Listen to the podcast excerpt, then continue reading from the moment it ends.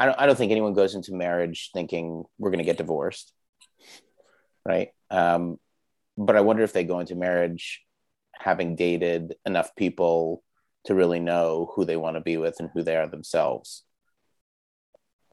right?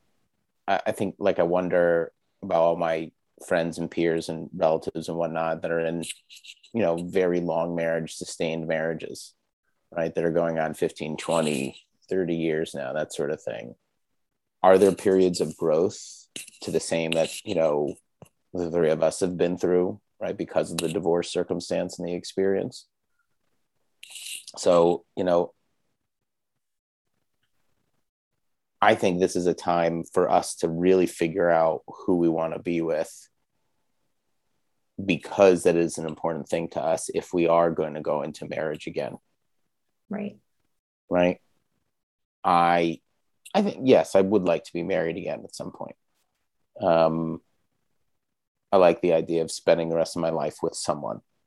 Right someone who is focused on me and I am focused on them. I like that, right? That's part of what's so frustrating about dating is that like you know get that many chances to really find someone to focus on.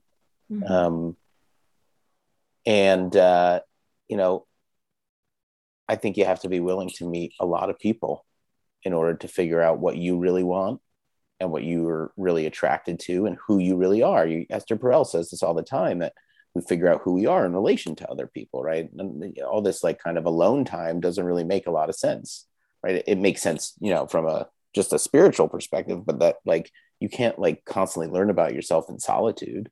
You learn about yourself by meeting other people. They bring stuff up and you respond to it. Maybe you didn't even know that you felt that way about it. Maybe they also bring something out of you, right? Learned a lot about my th- myself through sex in that way in the dating world mm-hmm. and what certain women brought to the table and what I was also interested in that I didn't know I was interested in before. Right. It's kind of the way it goes, I think. I think that's perfectly healthy.